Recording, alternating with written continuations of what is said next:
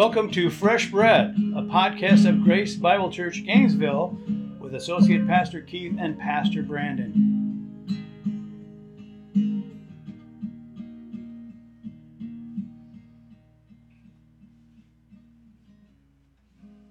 Well, hi everyone. Welcome to the Fresh Bread podcast where we deliver God's truth to a starving world. And today is podcast number four, and we're going to be looking at kind of a teeter totter of two topics. One is antinomianism, which is hard to say. We learned that it's a big seminary word. Another one is legalism, and these are like on a teeter totter, kind of hovering back and forth with each other. So, Pastor Brandon, let's define these terms first. The first, the seminary large word, antinomianism. Yeah, I mean, antinomianism is, I mean, literally means anti is Greek for against, and nomianism or nomos is uh, the law. So it literally translated would be against the law. The idea of antinomianism is that that I need all I need is grace. There is no law. It's I'm I'm saved by grace, and therefore I don't the the law has nothing to do with me. So that would be more on the on that side, and legalism would be the opposite extreme. I'll, I'll say the opposite extreme, then I'm gonna then I'm gonna tell you something different. But in terms of the it's it's the opposite extreme in the sense that it's thinking that you can obey the law in order to make things right with God. So I if I the more I do, the more I obey, the more He's going to see me positive. And and it starts with I mean, if you want to take you know really it, it thinking that I can work my way to heaven is, is would be really legalism. But it, within the Christian faith, legalism would be thinking that I'm going to find favor with God because I do the works of the law. So, as an example, I keep the Sabbath. Therefore, God is going to see me in a more favorable light because I keep the Sabbath, or I eat certain, don't eat certain foods, or I, I observe certain days and I don't observe certain days. So, therefore, God is going to see me more favorably but they are related. They're both a they're both an aberrant view due to an aberrant view of the law. Both both sides of the of that coin, I would say it's both sides of the same coin, is a lack of understanding of the role of the law in the Christian life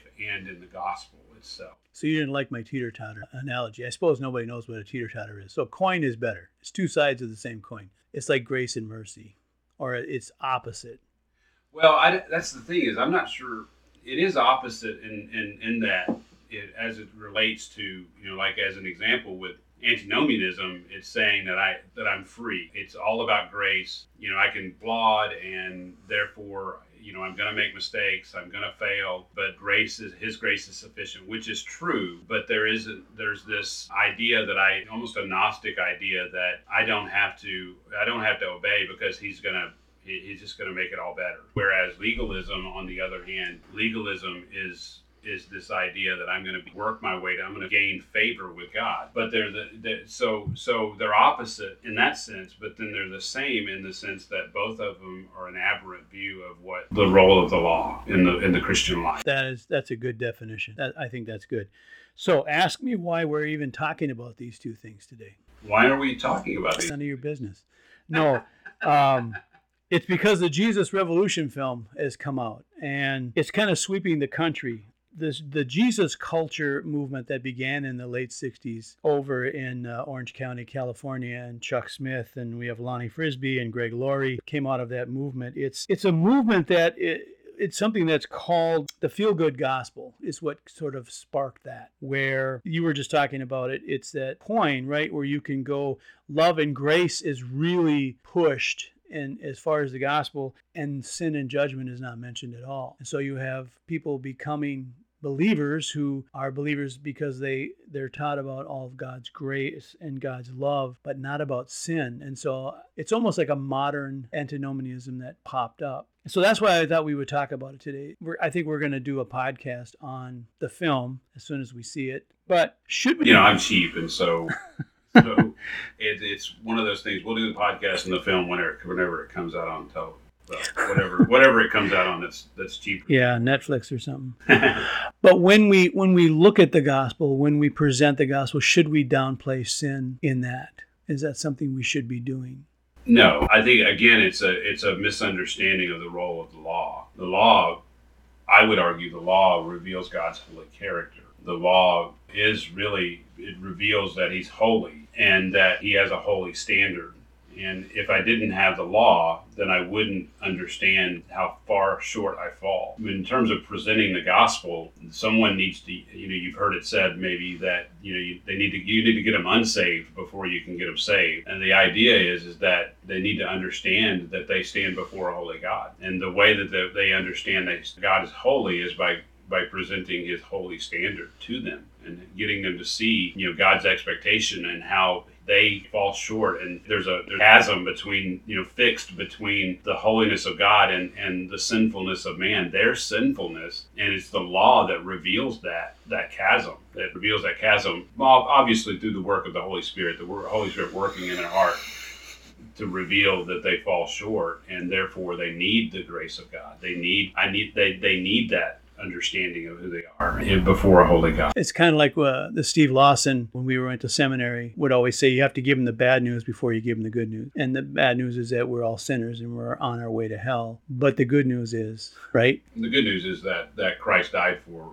for sinners. Christ died for the ungodly. And so I mean, that's the good news, but they have to understand that they are ungodly. But I think we have to be to be an understanding that they won't come to that understanding that they salvation. They won't come to that understanding outside of outside of the Holy Spirit working in their heart. That ultimately it's by grace through faith that they come to understand who they are before a holy God. So God's grace is sufficient, and God's grace is working on their in their heart. I mean, if you will the Holy Spirit is working in their heart by God's grace in order to really, I would say, Ephesians 2 8 and 9. No, for by grace you've been saved through faith, that not of yourselves, but it is a gift of God. And I, I would argue that that the faith is is part of that gift. And so I think ultimately what's happening is is that someone comes to believe that there's there's grace that God gives. They come to, to believe through the faith that God gives them by his grace therefore they come to understand their sin. So i think you know it's interesting you know the question is is that do we call for someone to repent? I think so. But i think what we have to recognize is that repentance that repentance that precedes faith is a human work. That it, if someone just repents you know and, and feels bad about their sin if you will they repent in that they they feel sorry that they sinned and they know that they that they need to turn from it that's not going to be effective. That's not that's not salvation outside of the grace of God actually in their heart. So if if that repentance precedes precedes faith, then that repentance ends up being nothing more than a work that can be undone. And again, I mean, not that I know we're not going there right now. We want to get back to antinomianism and legalism, but I think well, you know, you see people quote unquote fall away, and everybody wants to know, well, can you lose your salvation? Ultimately, I think that's what's happening is is that there's repentance that isn't true repentance because it's repentance that has preceded faith, and so there's not true faith. Therefore, there's not salvation. They may serve in church. They may preach preach the gospel even and then find out later on, you know, you find out that they've fallen away. And I think it was because that you know, that repentance that we see is is not not preceded by true faith. Is it more of a where you're taught, do you want to avoid hell? Do you want your best life now? Those are not good ways to repent. When I heard for the first time the gospel, it was more of I wanted to avoid hell. It wasn't necessarily that I was a sinner, but I just didn't want to go to hell. And so I did say a prayer and I felt I was saved, but I'm not sure I was saved at that time. It wasn't until much later when I was hit with the fact that I was a sinner. And that's when I really believed that I became a believer. But is it is it that easy grace, that easy believism that where antinomianism has its clutches on it? Is that easy grace? Yeah, I mean I think it's that again you easy believism. You've you've heard of the lordship salvation controversy. You know, John MacArthur wrote the, the book The Gospel According to Grace, and mm-hmm. and it really was written, you know, in response to easy believism. You know, this idea that you can say a prayer, you can say a prayer, you can you know, walk the aisle. You become you now raise your hand. Yeah, you you've got your you know you write the date in your Bible and and you know you have your Bible on the shelf that that you know anybody ever doubts that you were a Christian you just go pull that Bible off the shelf. You show them the date. You know, this is when it happened. I have my fire insurance, so to speak, and and I'll, you know, it doesn't matter what, I, you know, I can go to the bar on Friday nights. I can go live whatever life I want to live, and I yet, you know, I have my fire insurance. And I think, you know, John MacArthur, in writing the Gospel according to Jesus, is, is saying, no, you can't can't uncouple that. You have to. There there has to be repentance. There has to be, you know, that Christ has to be the Lord of your life. And it's not a. You can't just have this easy believism where you say a prayer and all is well and so I think it is. I think definitely it's definitely related. And, and, yes, I think it would be a form of antinomianism. And I tell you, one of the things that we need to be careful with is it's not as if the guys that are you know that are in that camp. I, I don't think that they would say that they can you know that people can just live whatever life that they want to live. It's ultimately their issue is is that you know they really want to they want to emphasize the free gift of salvation. But anytime we emphasize one over the other, you know one side over the other, we're in danger of, of falling in the ditch on one side or the other. I mean, when I say it's all of grace, it's all all, all grace. Well, I, I, think that's true. I mean, I, that we're saved by grace. But I think what we have to when we uncouple it from obedience, when we uncouple it and say, well, you know, that that Christ doesn't have to be the Lord of my life, then we've fallen in the ditch on the other side right? So we have to understand that there is grace and then you know ultimately that that that grace is sufficient to save us. As a result of that salvation as a result of the fact that i'm saved i will obey. I mean i, I will obey. Now now the question becomes what is the role of the law in the christian life. As believers where does the law fit in? Are we under the law? Are, are we free from the law? Well i would argue that that we are under the law of christ. Uh, i think paul says that in galatians 6 um, you know, and, and, if you think about well, what is the law of, of, of Christ? I mean, it's interesting because I think in James two, James says that it's the law of liberty. Uh, then and then he even says it, it, that, or he, he calls it we you know that we're under that the, he calls it the law of liberty, but it, you know this this there's a freedom in the law in the in the law of Christ. Um, so when you talk about when you talk about the law of Christ, are you talking Hebrews ten? Hebrews 10 1, where he, it says, For the law, since it, is, it has only been a shadow of good things to come, we are not of the very form of things, can never, by the same sacrifices which they offer continually year after year, make perfect those who draw near. Is that kind of what you're talking about? Is Christ is superior? Absolutely. I mean, Christ Christ is the fulfillment of the of the Old Testament law. I mean, what his life, and he lived a perfect life, and, and he obeyed uh, the law perfectly. He went to the cross. He died on the cross for the sins of mankind. But I think in terms of doing that, he defeated sin and death and has been resurrected from the grave. But in doing that, he fulfilled the Old Testament law. Uh, he, he fulfilled the law perfectly. So when you are in Christ, now we're not we, we are subjected to the law of Christ because he's he's a he's a much he's much greater than than the law. I mean, the law pointed to our need for yeah. So as believers, there must be a changed life. That's what proves we're believers. We, there's a changed life. There's a, a 180 from our old life with a new heart. Absolutely. I mean, I, that's. I mean, I think that's a. Again, I, I, I bring up. I bring up the book of James. I mean, in terms of what's going on in James is that James says that faith without works is a dead faith, and so the the issue there is that what James is saying is that ultimately, if I have a true faith, if I if I have a true faith that is from that is by grace through faith, you know, using Paul's words in, in Ephesians two eight, if I have that true faith, that those works are going to come as a result of my my true faith. And so then, yes, I mean, I, you can't you can't uncouple the two. You have to you have to see them and and understand that a true faith is going to produce works. And even Paul says that. Paul says that those works have been prepared beforehand that we may walk in them. So, so yes, uh, you know, true salvation absolutely will result in a changed life. That you know, we are now a new creation in Christ, and the old things have passed away. Behold, the new things have come. And so, I'm now, I'm no longer that same person. And you know, He's in, in a in a very real sense, I've been sanctified, uh, and and I, that sanctification in that I'm in Christ, that sanctification in a very real sense is complete in Christ. I'm, I'm sitting on the throne with Christ, if you will. I mean, Paul says that in Ephesians that I, you know, I've been raised up and seated with Him. I mean, that's a I mean, that's a lofty place. I mean, that's a that's a perfect that's perfect, right? But you know, then you have to, deal with the fact that we actually still live in the flesh and we're still here.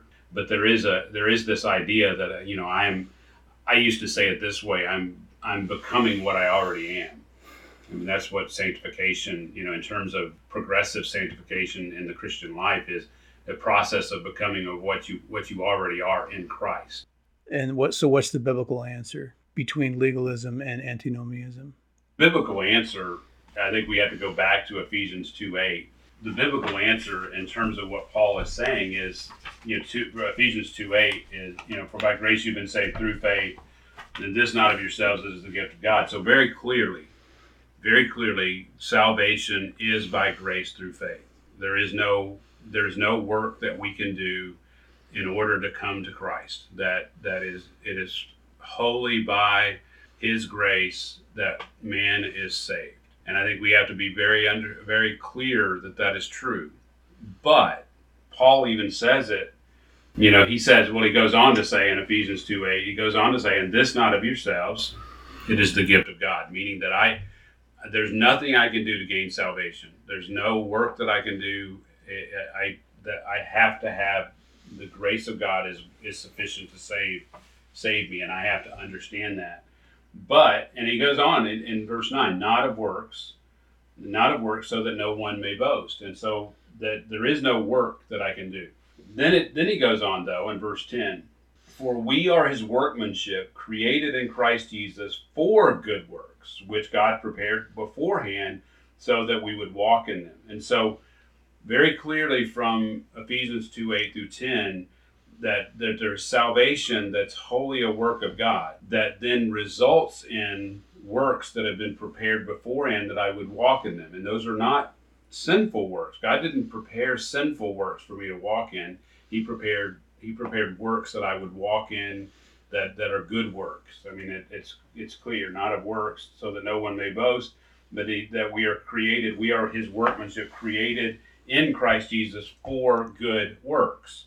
Therefore, we, we're going to walk in them. So I should be able to see, I should be able to look at your life. You should be able to look at my life, and you should be able to see those good works that we do. Now, that doesn't mean that, again, obviously we still have sin, but I think Paul covers that in, in Romans 6. He says, What shall we say then? Are we to continue in sin so that grace may increase? He says, No, may it never be. May it never be. How shall we who died to sin still live in it? So, we need to consider ourselves as dead to sin, that we, we died to sin. And therefore, why would we continue to live in that situation where we're sinning? So, if I'm, as an example, if I'm a practicing homosexual when I come to Christ, I can't continue living in this in that sin because I'm I've died to it. I've, that sin no, is no longer uh, is no longer to be reigning in my in my members, and so can't continue in it because of that. And so, you know, now, I mean, now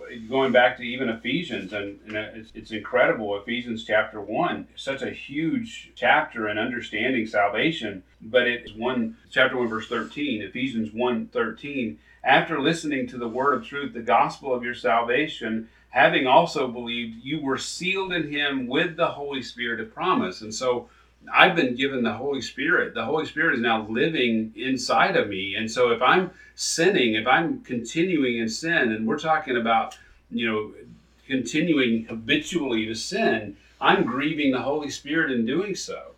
I really love the words of John in First John, starting in verse 5. Paul, uh, John says, And this is the message we have heard from him and declare to you that God is light, and in him there is no darkness at all. If we say we have fellowship with him and yet walk in the darkness, we lie and do not do the truth. But if we walk in the light as he himself is in the light, we have fellowship with one another, and the blood of Jesus, his son, cleanses us from all sin. And so, he, just with those verses, what he's ultimately saying is, is that if I'm continuing to walk in the darkness, if I'm continuing to practice homosexuality, if I'm continuing to be an adulterer, if I'm uh, continuing to be a liar, if I'm continuing to be a murderer, I'm breaking those, you know, the God's commandments in that way. If I continue to do those things, he's saying that I'm walking in the darkness. These are the darkness, and I'm lying and I'm not telling the truth. And therefore I'm not in him is what ultimately is is being said here is that that's the way I know that I'm not in him is that I'm doing those things. But then he says this in verse 8. He says if we say we have no sin, we deceive ourselves and the truth is not in us. Well, wait a minute. Wait a minute. So so you're saying that I can't walk in sin, that I can't walk in the darkness that is, but then if I say I have no sin, I'm lying. Well, ultimately, that's exactly what we're saying is that we all fall short of the glory of God. That there's always going to be uh, on this side of heaven, there's going to be this process of, of sanctification. There's going to be this process that uh, of becoming more like Christ, but that doesn't mean that I don't have sin. And but then he gives the answer to it, and, and I think this is key. If we confess our sins, he is faithful and righteous to forgive our sins and to cleanse us from all unrighteousness. Wow.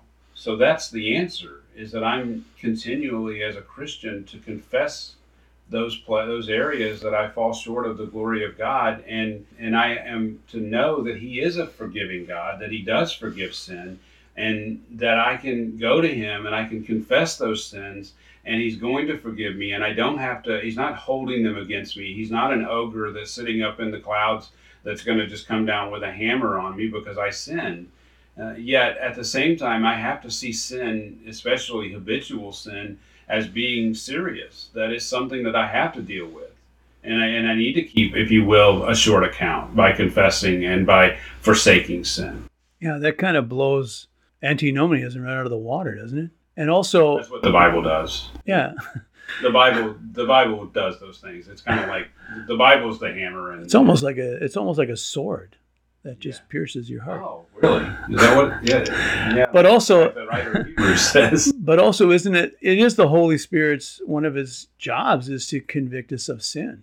Yeah, I mean, I, you, I don't know how a person could live with themselves. A true believer could live with themselves and continue walking in those kinds of sins. You know, as an example, I don't want to pick on homosexuality, but I could say, you know, being a liar. You know, continuing to lie all the time um, you know, I, I could even, you know, committing adultery, someone who commits adultery, I, I you know, you that I don't know how you can. It, at the very least, when you struggle in those ways, you confess it as sin and you forsake it, and you you're you're looking to Christ in order to, in terms of you knowing that you fall short and you're looking for to Christ for the help that you need and to forsake that sin, knowing that you can't do it in your own power, that you need His help. You know, begging Him to help you. I don't know how you can live a life of you know drug use or homosexuality or adultery or or any of those things, any of those things above, without I mean it just being devastating. Really. Well, what a wonderful way to end it. Well, why don't you go ahead and end it? I'll end it by saying this uh, thank you for listening. This has been Fresh Bread, where we are delivering God's truth to a starving world. And we do appreciate you guys for listening. Thank you.